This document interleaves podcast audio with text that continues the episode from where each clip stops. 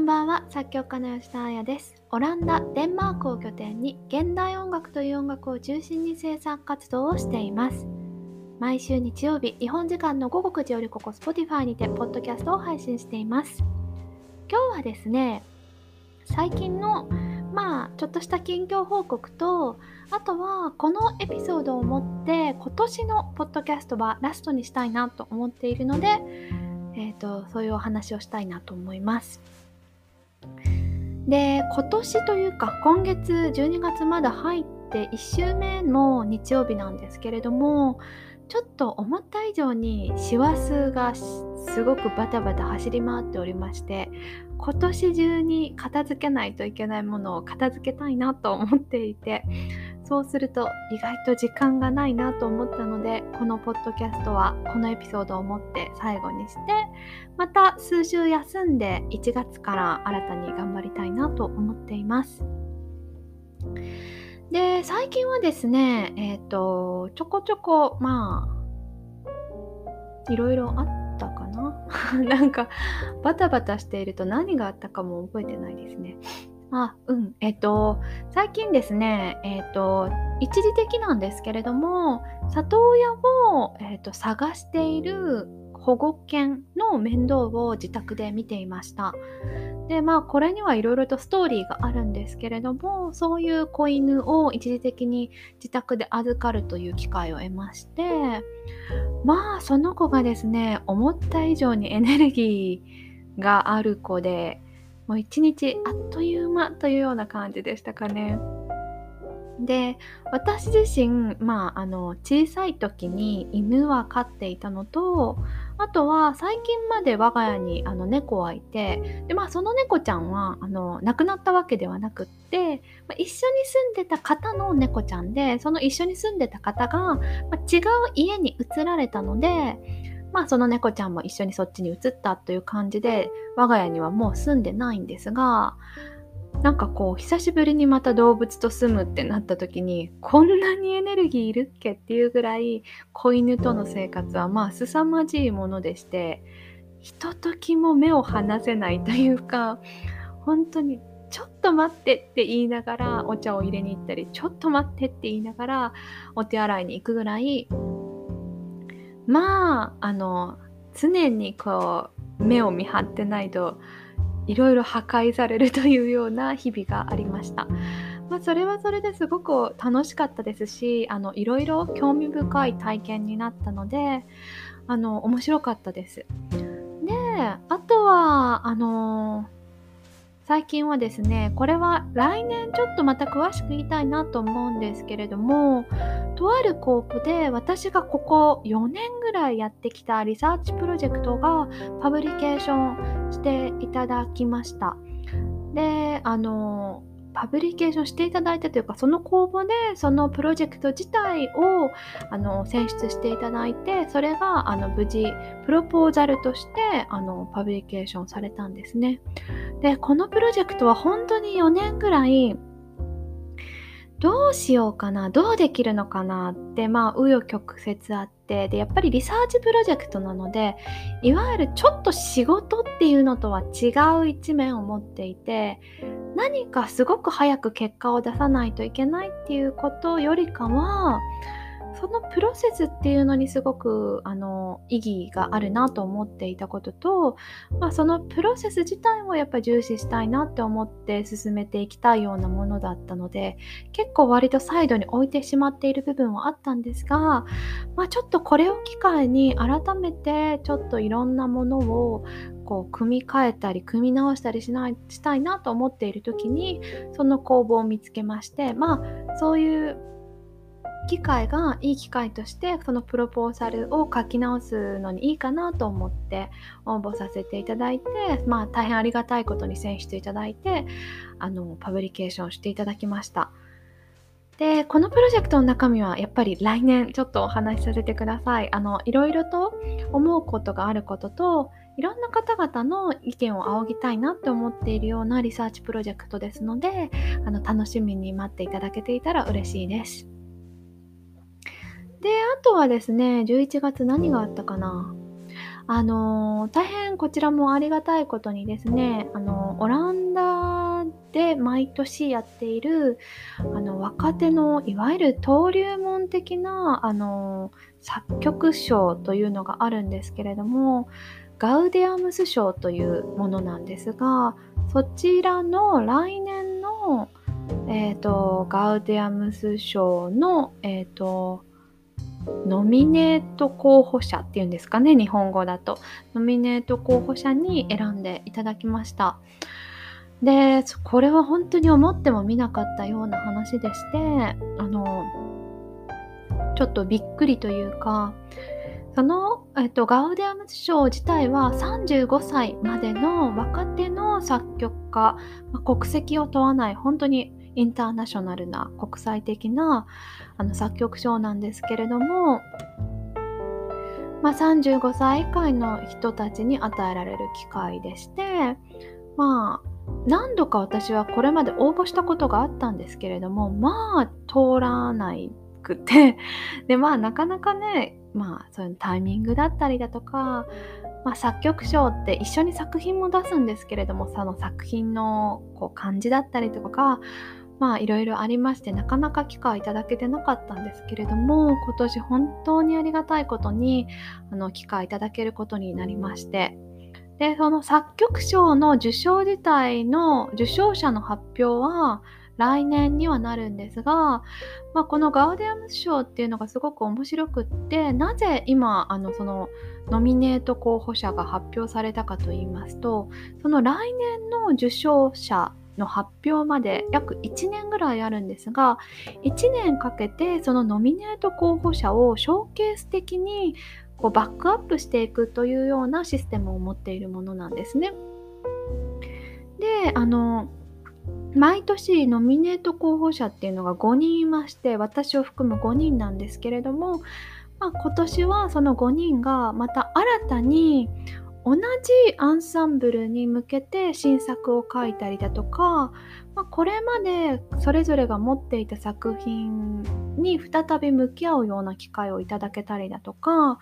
またあの、まあ、その作品を発表するだけではなくって今考えているようなことをワークショップ的だとかあとはレクチャーのようなもので発表する機会を得ることができたりだとか本当にいろんな視点を持ってあのそのガウディアムス賞の主催がこの5人をバックアップサポートしていくというような1年になっているようです。でなんかそんなこともですねまあコンペティションなので私自身そういう機会をいただけると思っていなかったのでまあ普通に仕事をあのしていく予定だったんですがその中でですねそういう突然のショーケースが1年かけて始まってしまったみたいなところがありましてまあそれも含めてなんかこうびっくりするぐらいバタバタしていてやっぱりなんかこうまあショーケースということもあってまあできるだけいろんな自分の面をこう私なりに発掘していきたいなっていうところもありますし単純にまた新しい作品が書けること楽しみですしっていうところを、まあ、仕事の作品を書きながらやっていくというような約もう1年になりそうです。なんか来年のことを話すと本当になんかああもうなんか来年もあっという間に終わりそうだなというような感じがするんですけれども本当それはありがたいことで、まあ、やりたいこととかやることっていうのがあるのは本当にいいなというふうに単純に思います。でそのガーディアムス賞の発表があってなんか突如といろんなことがザザザッと入ってきたりだとかであとはですねあのまあ、えっと、来年やろうと思っているプロジェクトが、ちゃんと立ち上がってきたというか、やっぱり年末らしいなと思うんですけれども、まあ、今年のうちにこれぐらいはしとこうよみたいな話が来年のためにこう行われ始めているっていう感じが結構あってなんかやっぱり12月ってあこういうことが起きるから全員走るんだなっていうようなことがこう分かるぐらいそういうのがざーっといろんなプロジェクトで起こっているような感じですね。で来年はですねまあまだ発表できないようなものもあるんですがえーと、割と大きな作品を書いてまして結構1曲20分とか20分以上のものを書くことが結構多いこととあとはですねあの全員違う歌の方なんですけれども結構歌の作品を書かせていただく機会に恵まれそうでしてなんかこれはここ最近そうですねここ23年割といろんな方とご一緒していただく中で歌っていうのは私の中でキーワードになっているのか本当にあの新作を書かせていただくことが多い楽器になっています。で歌ってなるとやっぱり言葉っていうのがついてくるのでその言葉とどう向き合うかとかまあプロジェクトにおいてその言葉をどう使うかみたいなところを今一度それぞれのプロジェクトに応じて考えているような感じですね。まあ本当に使う言語も様々ですしうーん時に言語を使わないこともあったりもするような感じも出てきそうなのでまあ声だったり歌だったりと来年も向き合っていきたいなと思っています。あとはですねえっ、ー、とまああのもう一つ今は言えないんですが少し大きめの作品を書いてましてそれもおそらくですけれども来年の秋ぐらいの発表になりそうです。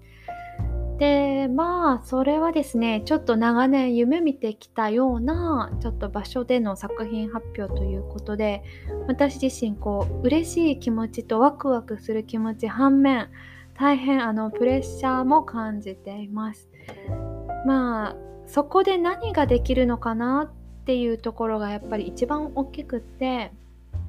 やっぱりそういう長年憧れてきたような場所だったり機会ってどうしても肩肘張っちゃうと思うんですよ。どんな時もどんな場合も。でその肩肘がうまく働けばいいんですけれどもただそれが筆が止まってしまうとかうーん何かこう自分らしくない作品が生まれてしまう機会にならないようにっていうのが私の目下目標で例えば現代音楽ってとっても難しくてややこしくて大変で小難しいみたいなところって まあよく言われるし正直ここ10年ぐらい私はそういうもののこう見えない圧力みたいなものを勝手に感じてきた部分はあるんですよね。もっとややこしい曲書かなきゃいけない。もっと複雑なことやらなきゃいけない。楽譜はこう音がふわっと埋まるぐらい真っ黒じゃなきゃいけない。でメロディーなんてあってはいけない。ハーモニーもこうぐちゃっとしてなければいけないみたいな。なんかこう誰に言われたのっていうようなものなんですけれどもいわゆる社会的プレッシャーといいますかこう目に見えないプレッシャーっていうのをその何ですかねそのプレッシャー自体がこうすごくストレスになっているっていうわけではないんですけれどもなんとなくそういうものって感じてたんですがやっぱりこう最近こう思うのはそれって本当に必要なのかなっていうような疑問なんですよね。でその音楽自体が美しかったりその音楽自体がとても意義あるものであれば別にそれがぐちゃっとしてたりややこしくなくてもいいんじゃないかって思っているわけですよ。でそれがどうしてぐちゃっとしてしまったりどうしてややこしくしてしまうかっていうとそこはやっぱりちょっと言語化っていうものが関わっているんじゃないかなと思います。言語化とかあとはアカデミズムかなというふうに思います。やっぱり現代音楽って私の場合はですけれども大学機関っていうアカデミズムの中から学んでだからこそそういう中で作品を発表するとなるとプレゼンテーションっていうものが必要だったりだとかどんなことでどんな曲にとして書きましたみたいな何て言うんですかねこう解釈とか解説をどこかに言葉として書かなきゃいけなかったりだとかまあそういうことと作品を書くっていうことが常にこう平行にあったんですねここ10年ぐらいは。で大学とか、まあ、大学院に通ってきた時間って、まあ、その中の6年ぐらいなんですけれどもやっぱり大学とかそういう後出てそういうところを出た後にもやっぱりその何て言うんですかねこう人に説明できることっていうのがやっぱりマストで何か説明をしてそこにリファレンスがあって納得をしてもらわないといけないっていうような感覚はずっとあったんでしょうね。でその納得をしていただかないといけないっていうのもあくまで作品自体を通してっていうよりかは作品とそれプラスこう言葉みたいなものを通して自分がこうやってこうやってこうやって書きましたっていうようなそういうディスクリプションというかそういう解釈や説明を通してまあその聞いてくれる人に理解させなきゃいけないみたいなのを多分ずっと感じてきていまして未だにそういうものがゼロかというとゼロではないですしどうしてそういうのが生まれてしまったかというとその大学の education の中から私が作曲を始めたこと現代音楽の作曲を始めたことも一つですけれどもやっぱりどこかでこう同業者の目みたいなのも気にしているんだなと思います。それは同業者の目がライバル的な意味ではなくって同業者にも理解というものをきちんとしていただける作品を書かなきゃいけないっていうような感覚がずっとあるというかそこがそこ同業者に理解されてこそだみたいなものを思っていた時期は結構あったんだと思います。それも今でもゼロかというとゼロではないですけれども勝手にどこかで自分が観客を選んでいたのかなというようなことに気づいた時に少しちょっと恥ずかしいような思いをしましてなんで作品書くかっていうのを今一度ちょっと考えたような秋でしたね。もちろん説得力があることっていうのは作品にとってとても大事だとは思うんですが説得力イコール言語化ができていることでもないですし説得力がある作品イコール同業者に認めてもらえるっていうわけでももちろんないんです。なのでこのあの私がここ10年こうなんとなくこうサイドに置いて苦しんできたものっていうのは私がこう作ってきた妄想のようなものでしかなくってそれがこう何か事象として証明されたっていうこともないですしもし私が何かこう若い今作曲を始める今現代音楽の作曲を始める方に伝えられることがあるとしたらそういう妄想をしないことっていうのが、まあ、一つ伝えられることなのかなというふうに最近思ったりもしています。でその中で、まあ、調整っていうようなものとの向き合い方もありましてで、まあ、これはちょっと音楽のややこしい話にはなってしまうんですが現代音楽っていわゆる調がないっていうのがまあなんとなくの暗黙の了解みたいなところがあるんですね。でまあそれを語り出すとちょっと音楽史の深いところからいかなきゃいけないこととあまりこうはっきりと定義されているものでもないので今回は省略しますけれどもやっぱりそういう調整まあいわゆる皆さんがよく街で聞くような音楽の種類だったり構成だったりではないよねって言われているものが現代音楽と言われている時代にそういうものを書くとなんとなくですよ。これは私の個人的な感想でしかないですけれどもちょっとこっぱずかしいみたいな何でしょう。なんかちょっと古いようなことをまだ取り入れてしまっているみたいな感覚がこの現代音楽ではあったんです。で別にこれは今ポップスだったり、まあ、街に流れている音楽がそういうものだから私は書きたくないとかそういう話をしているのでは全くなくてですね未だにあの私も調整と言われるまあ、あの音楽を書くこともたくさんあるんですがその現代音楽の作品を書くことを求められている中でそういう調整というものを取り入れてしまうっていうことにとっても怖さを感じていたんですよ。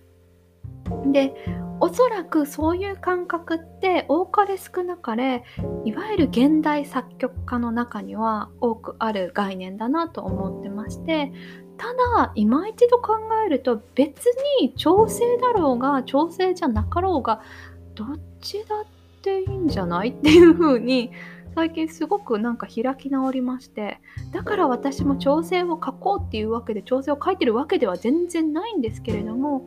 その考えってなんかよくわかんないよなーっていう風に思ったりしています。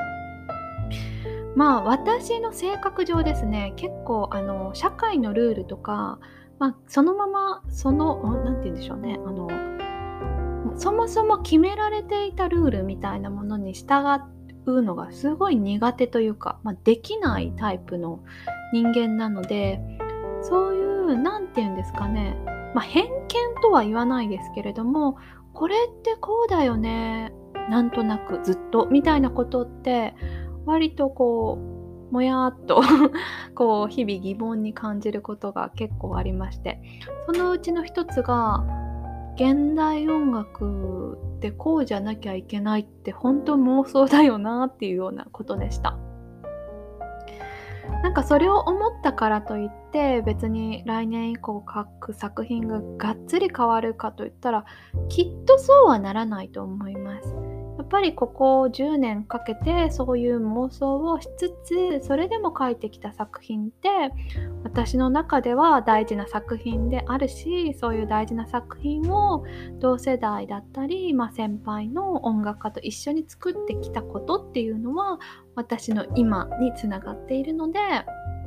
別にその妄想が全て悪いわけではないんですがなんかちょっとこの機に一度考え直してもいいかなと思うようなことでしたね。で、うん、なんかそれを思うと割とこれってこうじゃなきゃいけないみたいなことが作品の中でもあの結構思いつくようになりまして割と作品の方向性みたいなのがその曲の一部ですけれども変わったりだとか、まあ、それによってちょっとと今までやってこなかった自分のこう書き方みたいなのとかかな？をやってみたいなというふうに思うようになりましたね。まあそんな感じであの作品を書きつつというのが最近の毎日です。でそうですね。まあ本当12月も入ってあっという間に今年も終わるんだろうなと思っていますが、今年もあのこんなダラダラとしたあまり中身のないあのポッドキャストにお付き合いいただきましてありがとうございました。そうですね。来年2月で丸2年になります。このポッドキャストをね、始めてこんなまあありがたいことに本当ちゃんと続けられているのは何でしょうね多少ななんかこう作品を書き続けていられること自体がこのポッドキャストを配信しようっていうモチベーションになっているので今年あの大変お世話になった音楽家の皆様、えー、とか、まあ、作品を一緒に作ってくださった皆様とかお仕事でご一緒してくださった皆様友人知人の皆様に本当に感謝しています。で、来年はですね、この秋は本当にあの全然渡航、あの渡航というか出張がなかったんですが、来年は割といろいろまたバタバタと飛び回る一年になりそうです。で、旅こそ人生だと思っているので、まあそういうものに備えられるよう、今年あと数週間頑張っていろんなものを終え、気持ちよく来年を迎えたいなと思っています。それでは良いお年を。thank you